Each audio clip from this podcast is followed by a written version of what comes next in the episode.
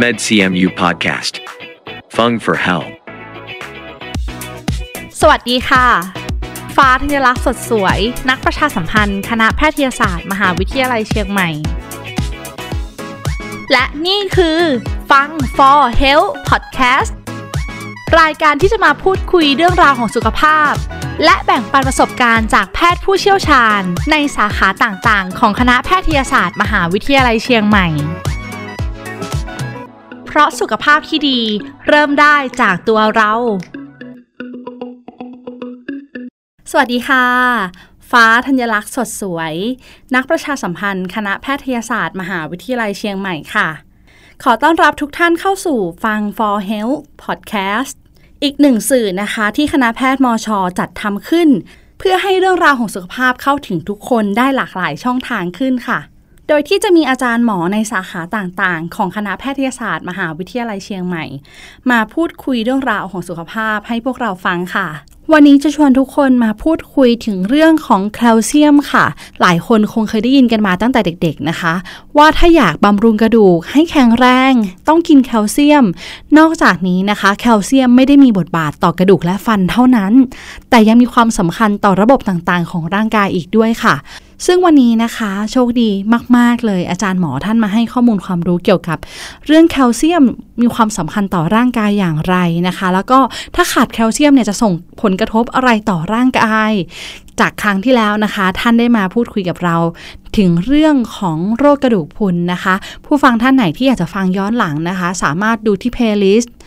ของเรื่องโรคกระดูกพรุนได้เลยนะคะแต่วันนี้เรากลับมาพูดคุยถึงเรื่องแคลเซียมเพราะว่ามีผู้ฟังหลายท่านคิดถึงเสียงของอาจารย์นะคะอาจารย์หมอก็นั่งอยู่กับเราตรงนี้แล้วค่ะขอต้อนรับผู้ช่วยศาสตราจารย์นายแพทย์สิริพงษ์เชี่ยวชาญธนกิจรองผู้อำนวยการศูนย์ความเป็นเลิศทางการแพทย์และอาจารย์ประจำภาควิชาออร์โธปิดิกส์คณะแพทยศาสตร์มหาวิทยาลัยเชียงใหม่ค่ะสวัสดีค่ะอาจารย์หมอสวัสดีครับพบกันอีกครั้งนะคะครั้งก่อนอาจารย์มาให้ข้อมูลกับพวกเรานะคะในเรื่องของโรคกระดูกพรุน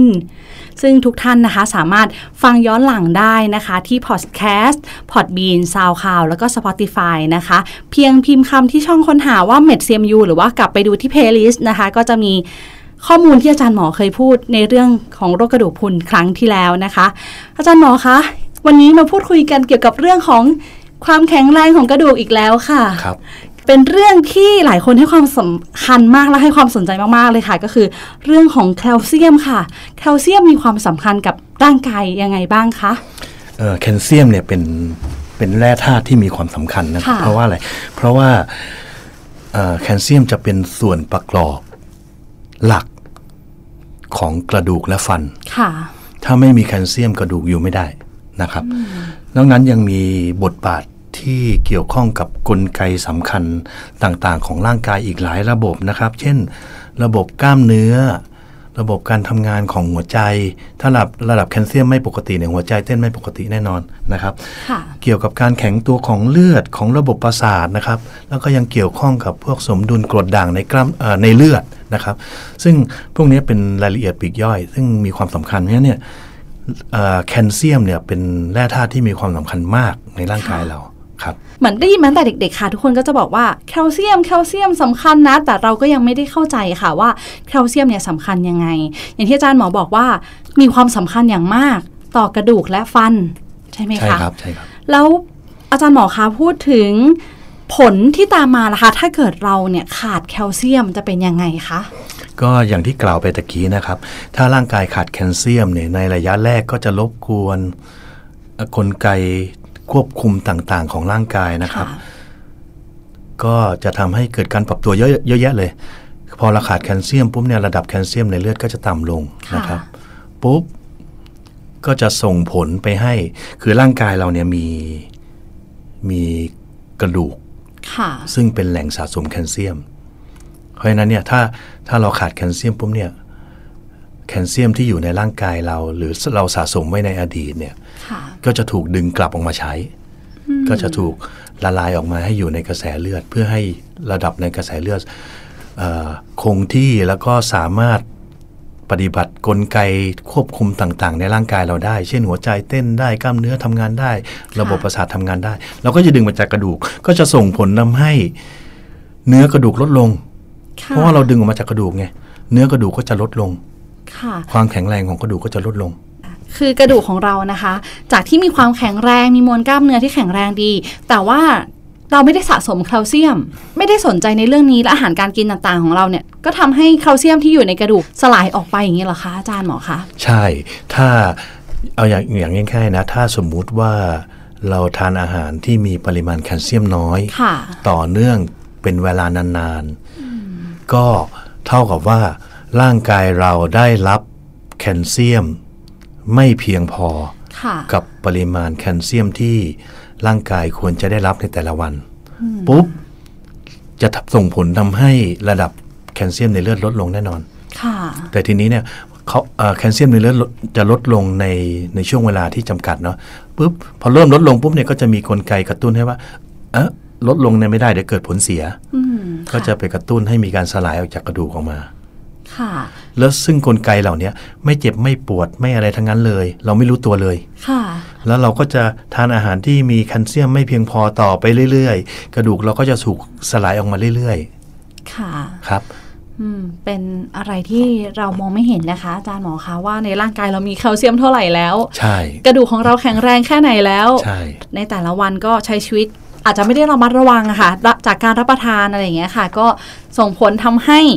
ขณะนั้นล่ะค่ะแคลเซียมของคุณเนี่ยที่ถูกสะสมอาจจะสลายไปเรื่อยๆใช่ใช่ค่ะอาจารย์หมอคะแล้วร่างกายของเราเนี่ยผลิตแคลเซียมเองได้ไหมคะไม่ได้ครับเราต้องรับจากภายนอกเพียงแต่ว่าพอตั้งแต่เราเด็กๆเนี่ยพอเราเกิดมาเนี่ยเราก็จะมีแคลเซียมสะสมในร่างกายปริมาณนึงได้มาจากแม่ละเป็นโครงสร้างของเราเนี่ยแล้วเราก็จะได้รับจากนมจากอะไรพวกเนี้ยแล้วพอเราโตขึ้นก็จะรับจากอาหารไปเรื่อยๆนะครับก็จะสะสมเพิ่มขึ้นไปเรื่อยๆแต่ทีนี้เนี่ยเราผลิตเองไม่ได้ต้องได้รับจากอาหารจากภายนอกเข้ามาสิ่งที่เราสะสมในอดีตจะมาช่วยในปัจจุบันถ้าเราขาดแคลเซียมก็จะดึงจากที่เราสะสมเข้ามาใช้นะครับเรียกได้ว่ากระดูกเราเนี่ยเป็นแหล่งสำรองของแคลเซียมในร่างกายเพราะฉะนั้นที่หลายท่านเข้าใจว่าไม่ต้องให้ความสำคัญกับการทานแคลเซียมหรอกร่างกายของเราเนี่ยมีแคลเซียมอยู่แล้วผลิตเองได้ไม่จริงนะคะไม่จริงครับมีแค่สะสมไว้ใช่อาจจะเป็นในช่วงวัยเด็กอาหารการกินแต่ละมื้ออาจจะอาจจะไม่มากอะค่ะอาจารย์หมอคะใช่ครับสะสมไว้เล็กน้อยแต่ใช้อาจจะใช้เยอะเสื่อมสลายไปเยอะใช่ถ้าสมมติร่างกายเราขาดแคลเซียมเยอะๆอะค่ะเราจะมีโรคอะไรตามมาบ้างคะอาจารย์หมอคะก็ถ้าขาดแคลเซียมนี่คือโอ้เยอะเลยครับถ้าระดับแคลเซียมต่ำแบบเฉียบพลันนะครับก็ระบบหัวใจแย่เลยโอ้นะครับไม่ใช่เรื่องเล็กๆเลยนะคะระบบประสาทการควบคุมการทำงานของร่างกายก็เปลี่ยนแปลงค่ะนะครับแล้วก็ถ้าขาดขาดแบบน้อยๆระยะยาวเนี่ยก็จะส่งผลต่อกระดูกกระดูกไม่แข็งแรงในระยะยาวใช่ค่ะอาจารย์หมอพูดถึงความสำคัญของแคลเซียมขนาดนี้ความต้องการแคลเซียมในแต่ละวัยเป็นยังไงบ้างคะอาจารย์หมอครับคืออยากจะเรียนว่าแคลเซียมเนี่ยมีอยู่ในร่างกายเรานะครับค่ะแต่ว่าในแต่ละวันร่างกายก็จะเสียแคลเซียมออกไปออกไปทั้งเหงื่อบ้างทั้งปัสสาวะบ้างทั้งอุจจาระบ้างร่างกายเรามีแคลเซียมลอสเรียกว่าอย่างนั้นอะเสียไปเราไม่ได้ตั้งใจเสียหรอกมันต้องเสียแล้วก็ร่างกายเราก็จะได้รับแคลเซียมเพิ่มจากอาหารค่ะซึ่งมีการศึกษาว่าคนไทยเนี่ยรับประทานอาหารที่มีแคลเซียมเนี่ยไม่เพียงพอคือในวัยหนุ่มเนี่ยถ้าจะเพียงพอเนี่ยปริมาณแคลเซียมในอาหารก็ควรจะเทียบเคียงเทียบเท่าได้กับปริมาณแคลเซียมที่เราลอสไปที่เราเสียไปจากที่กล่าวเมื่อกี้นะครับทางเหงื่อทางปัสสาวะทางอุจจาระอะไรเงี้ยในวัยหนุ่มก็ควรจะพอๆกันแต่ในวัยเด็กควรจะได้มากกว่าใช่ไหมเพราะเราสะสมแล้วก็ในวัยที่แก่ลงอายุมากขึ้นในวัยที่หมดประจำเดือนแล้วระบบการสลายกระดูกเนี่ยทำงานมากขึ้นเนี่ยร่างกายก็ควรจะได้รับแคลเซียมมากขึ้นทีนี้เนี่ยในช่วงอายุก็ไม่เท่ากันนะครับช่วงเด็กก็ต้องการเยอะ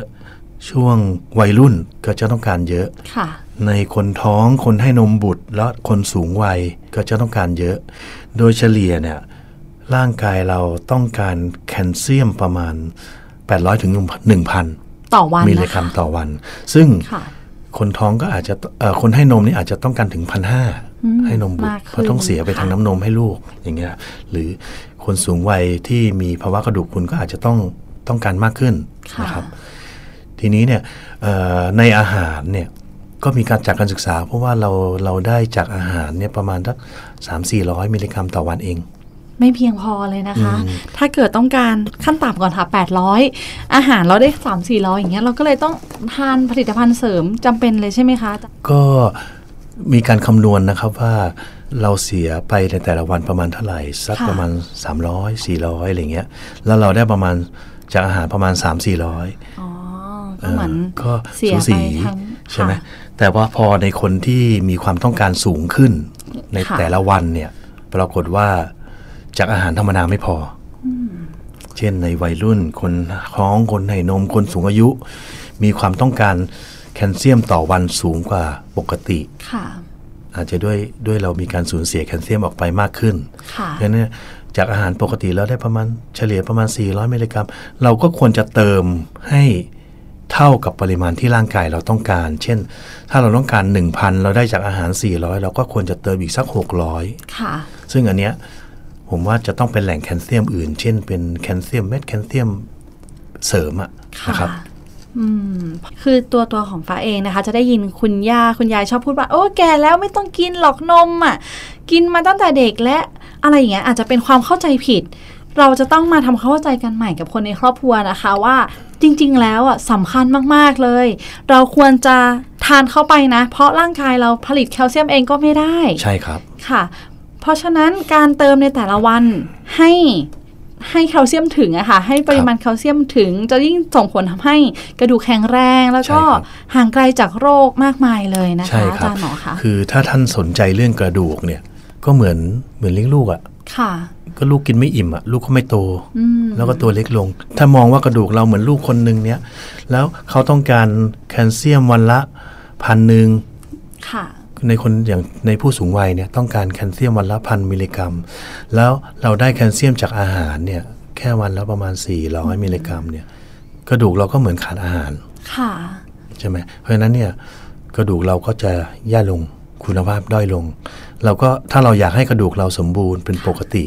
เราก็ควรจะเสริมเข้าไปให้เพียงพอกับที่กระดูกเราต้องการนะครับ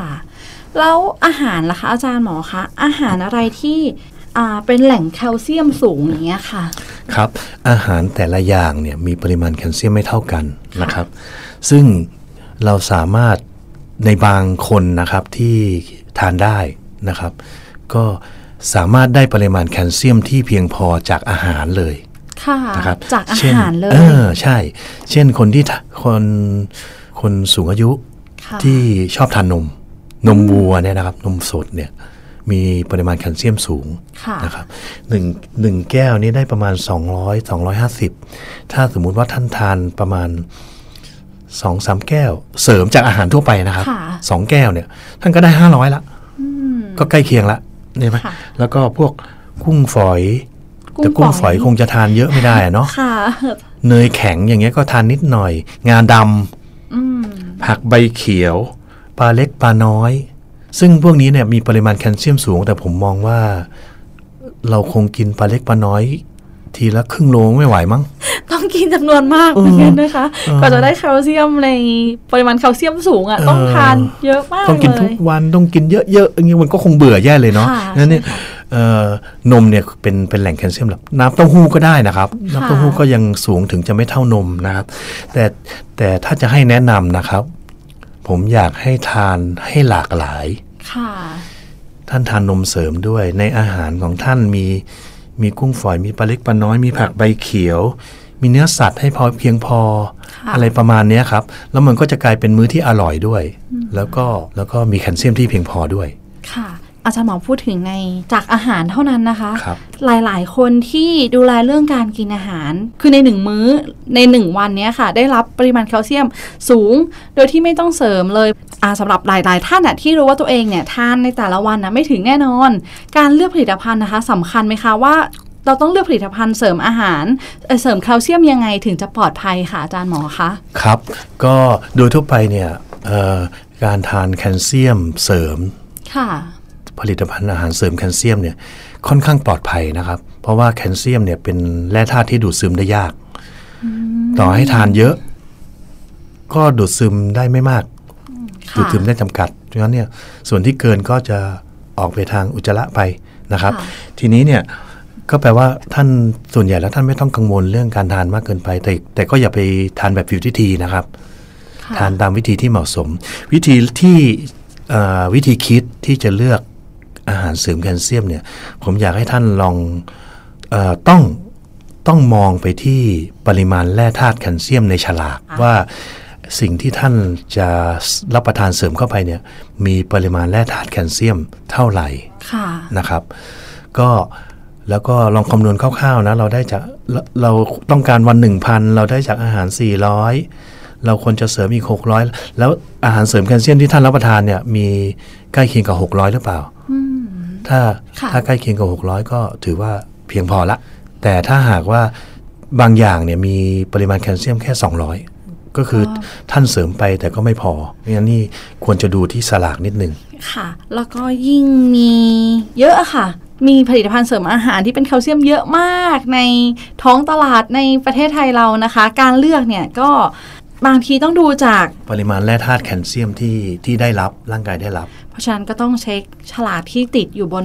กล่องด้วยบนขวดด้วยเขาจะบอกไว้เช่นยกตัวอย่างยาเม็ดแคลเซียมหนึ่งเม็ด หนึ่งพันห้าร้อย มิลลิกรัมเทียบเท่ากับปริมาณแคลเซียมที่ได้รับหกร้อยมิลลิกรัมถ้าท่านทานแบบเนี้ยหนึ่งเม็ดอะพอค่ะครับทีนี้ทีนี้อาหารเสริมแคลเซียมในร่างกายเราที่ที่เราจะเลือกซื้อเนี่ยก็จะมีอยู่หลายรูปแบบด้วยนะครับเช่นแบบเป็นเม็ดดื่มรับประทานเป็นเม็ดแบบเป็นเม็ดเคี้ยวก็มีแบบเป็นเม็ดละลายน้ำก็มีมีหลายรูปแบบเลยใช่แล้วก็ยังมีความแตกต่างในเรื่องของตัวสารประกอบแคลเซียมด้วยเช่นเป็นแคลเซียมคาร์บอเนตซึ่งนิยมมากแตกตัวได้ในกระเพาะที่มีกรดแคลเซียมตัวอื่นที่ไม่ต้องการการการใช้กรดเช่นแคลเซียมกลูโคเนตแคลเซียมซิตรีตอะไรพวกนี้ซึ่งความจริงเนี่ยตัวแคลเซียมคาร์บอเนตเป็นตัวที่แพร่หลายที่สุดแต่ว่ามีข้อจำกัดคือราคาถูกสุดด้วยแต่ว่ามีข้อจำกัดคือต้องใช้กรดในการแตกตัว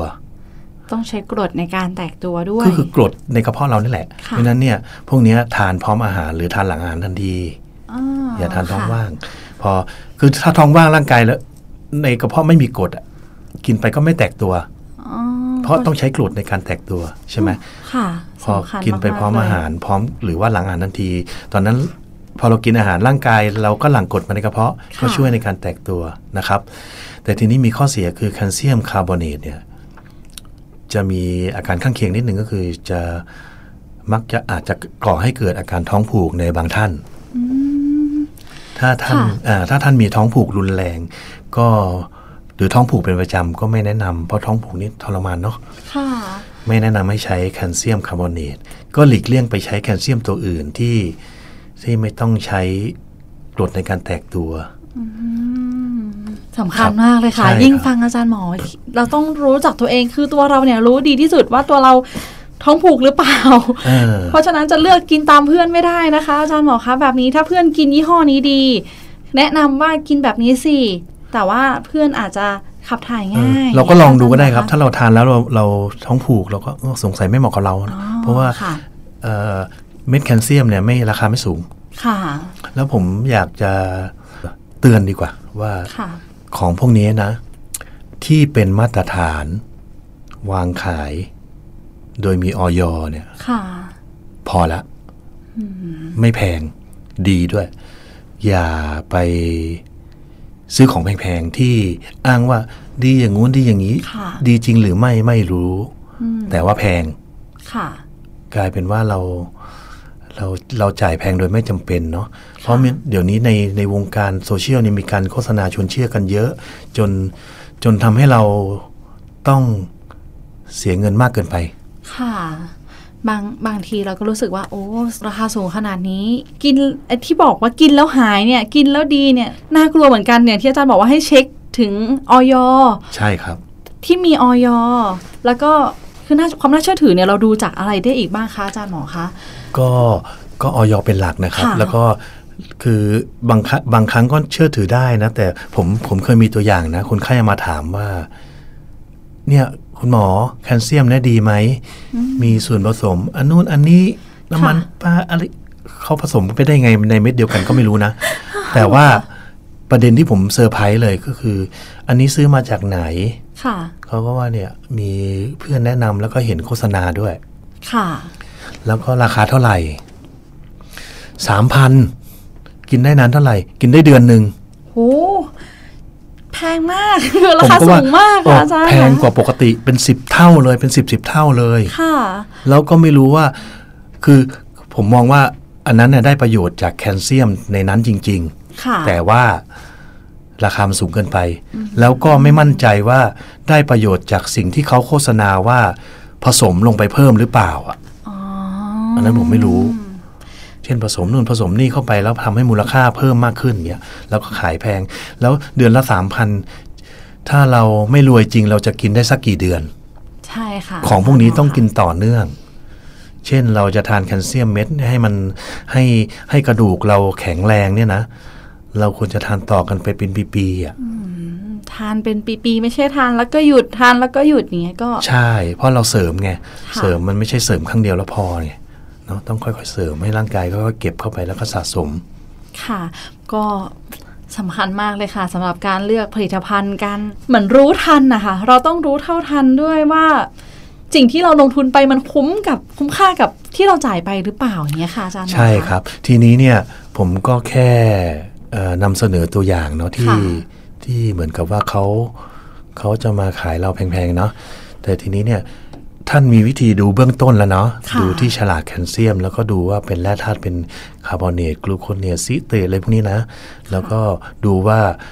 กินแบบเม็ดหรือว่าเป็นแบบละลายน้ำอะไรเงี้ยชงละลายน้ำทีนี้เนี่ยก็เป็นการดูเบื้องต้นแต่ผมอยากจะเรียนว่าถ้าท่านยังดูแล้วยังไม่เข้าใจนะหมอกระดูกหมอโรคกระดูกทุกคนเนี่ยมีองค์ความรู้เรื่องนี้อยู่นะครับท่านสามารถไปปรึกษาที่โรงพยาบาลที่มีหมอกระดูกอยู่ได้หมดเลยนะครับก็เลยเรียนว่ามันไม่ใช่เรื่องยากนะครับแค่หาช่องทางหรือหรือถามเข้ามาในรายการก็ได้เนาะใช่ค่ะถามเข้ามาในรายการหรือว่าจะดูโอ๊ยคือจะมีช่วงเวลาที่ยาวนานกว่าการฟังพอดแคสต์อีกเนาะสามารถไปดูได้ในเพจสุขภาพดีกับหมอสวนดอกนะคะอาจารย์เพิ่งให้ความรู้ไปในเพจนะคะหนึ่งชั่วโมงกว่าโอ้ได้ความรู้ครบเลยเกี่ยวกับเรื่องนี้ครับค่ะครับผมก็พยายามจะเข้าไปดูแล้วพยายามตอบรวบรวมตอบให้เนาะคือให้ตอบทุกคำถามทันทีนี่คงไม่ไหวอะเพราะว่ามีงานอื่นต้องทำเนาะแต่ถ้ารวบรวมเป็นหนึ่งอาทิตย์มารวบรวมเป็นหมวดหมู่แล้วมาตอบทีเดียวอันนี้พอได้อยู่ครับค่ะก็ถ้าเกิดหลายๆท่านนะคะที่มีความสนใจในเรื่องของกระดูกให้ความสำคัญเกี่ยวกับสุขภาพร่างกายนะคะฝากติดตามไว้ด้วยสำหรับ Facebook Fanpage นะคะสุขภาพดีกับหมอสวนดอกนะคะแล้วก็ไปดูที่คลิปวิดีโอนะคะมีย้อนหลังโอ้เรื่องราวของสุขภาพเยอะมากๆเลยค่ะก็ต้องฝากประชาสัมพันธ์ไว้ตรงนี้ด้วยนะคะอาจารย์หมอคะกลับเข้ามาที่เรื่องแคลเซียมอีกนิดนึงค่ะอยากจะให้อาจารย์หมอฝากอะไรถึงกับผู้ฟังที่กำลังฟังเรื่องนี้อยู่ให้มองเห็นถึงความสำคัญของแคลเซียมค่ะอาจารย์หมอคะครับก็อยากจะเรียนว่ามันเป็นเรื่องของของการใช้ชีวิตประจำวันนะครับมีหลายท่านที่มีไลฟ์สไตล์ที่อีซี่สบายๆไม่สนใจอะไรเลยแล้วเมื่อถึงเวลาท่านก็จะต้องเผชิญกับโรคเพราะฉะนั้นเนี่ยในเมื่อท่านได้มีโอกาสเข้ามาฟังในวันนี้ท่านจะพบว่าการใช้ชีวิตไปเรื่อยๆอาจจะไม่ใช่วิธีที่เหมาะในอนาคตอาจจะไม่ส่งผลในอนาคตที่ดีเพราะนั้นเนี่ยอยากให้ท่านใส่ใจนิดนึงว่าความเป็นอยู่ของเราในแต่ละวันอาหารการกินของเราในแต่ละวันจะส่งผลต่อสุขภาพเราในอนาคตการคำนึงถึงปริมาณแคลเซียมก็เป็นประเด็นหนึ่งมีหลายประเด็นนะครับเช่นอาหารเกี่ยวกับโรคเบาหวานโรคหัวใจโรคความดันอะไรอย่างเงี้ยนะครับแต่อันเนี้ยเป็นการใส่ใจในเรื่องของกระดูกนะครับถ้าท่านทานอาหารแบบ ซ้ำทุกวันแล้วเป็นอาหารที่แบบฟาสต์ฟู้ดหรือว่าไม่ค่อยใส่ใจเรื่องอาหารเนี่ยขอเรียนว่าท่านลองทบทวนดูนิดหนึ่งนะครับการใส่ใจเรื่องของอาหารการกินแล้วปรับนิดหนึ่งให้ให้เหมาะสมค่ะคิดง่ายๆไม่รู้จะคิดอะไรก็ทานอาหารให้ครบห้าหมู่นะเป็นเรื่องในอดีตที่องค์ความรู้ที่มีมานานแล้วเนี่ยถ้าท่านทานอาหารครบห้าหมู่เนี่ยผมว่าท่านก็จะแข็งแรงขึ้นระดับหนึ่งทีนี้ถ้าท่านเจาะลึกไปแล้วพบว่าท่านมีความต้องการแคลเซียมเท่านี้แต่ว่าอาหารที่ท่านทานแล้วมันไม่พอเนี่ยท่านก็ควรจะเสริมแคลเซียมค่ะแล้วถ้ายังยังคิดไม่ตกอีกเนี่ยหาช่องทางปรึกษากันดีกว่าครับเนาะเราพร้อมจะให้คำปรึกษานะครับฟังอาจารย์หมอให้ความรู้มาทั้งหมดทั้งมวลนะคะเหมือนจะเป็นการย้ำเตือนตัวเองด้วยค่ะว่าเราสามารถปรับเปลี่ยนพฤติกรรมในการดูแลตัวเองได้ตั้งแต่ตอนนี้เลยไม่ว่าที่ผ่านมาเนี่ยจะเป็นยังไงเราสามารถเริ่มต้นได้ทุกอย่างอย่างทันเวลาเริ่มจากการกินก่อนเลยหลายคนจากที่กินน้ำอัดลมทุกวันดื่มทุกวันวันละสองครั้งสองกระป๋องอย่างเงี้ยค่ะก็สามารถปรับเปลี่ยนได้เพราะว่านั่นนะคือการสะสมความเสี่ยงที่จะทำให้เกิดโรคต่างๆทุกคนคะวันนี้เวลาหมดแล้วค่ะต้องขอขอบพระคุณอาจารย์หมอผู้ช่วยศาสตราจารย์นายแพทย์ศิริพงษ์เชี่ยวชาญธนกิจรองผู้อำนวยการศูนย์ความเป็นเลิศทางการแพทย์และอาจารย์ประจำภาควิชาออร์โธปิดิกส์คณะแพทยศาสตร์มหาวิทยาลัยเชียงใหม่ค่ะสวัสดีค่ะสวัสดีครับต้องขอขอบคุณคุณหมอขอบคุณหน่วยโสตทัศนศึกษาคณะแพทยศาสตร์มหาวิทยาลัยเชียงใหม่และที่สำคัญนะคะต้องขอขอบคุณผู้ฟังที่อยู่ด้วยกันตรงนี้ค่ะดิฉันฟ้าธัญลักษณ์สดสวยนักประชาสัมพันธ์คณะแพทยศาสตร์มหาวิทยาลัยเชียงใหม่ต้องลาทุกท่านไปก่อนครั้งหน้าจะเป็นเรื่องอะไรอย่าลืมติดตามกันต่อนะคะสวัสดีค่ะ Med ซี เอ็ม ยู Podcast Fung for Health เพราะสุขภาพที่ดีเริ่มได้จากตัวเรา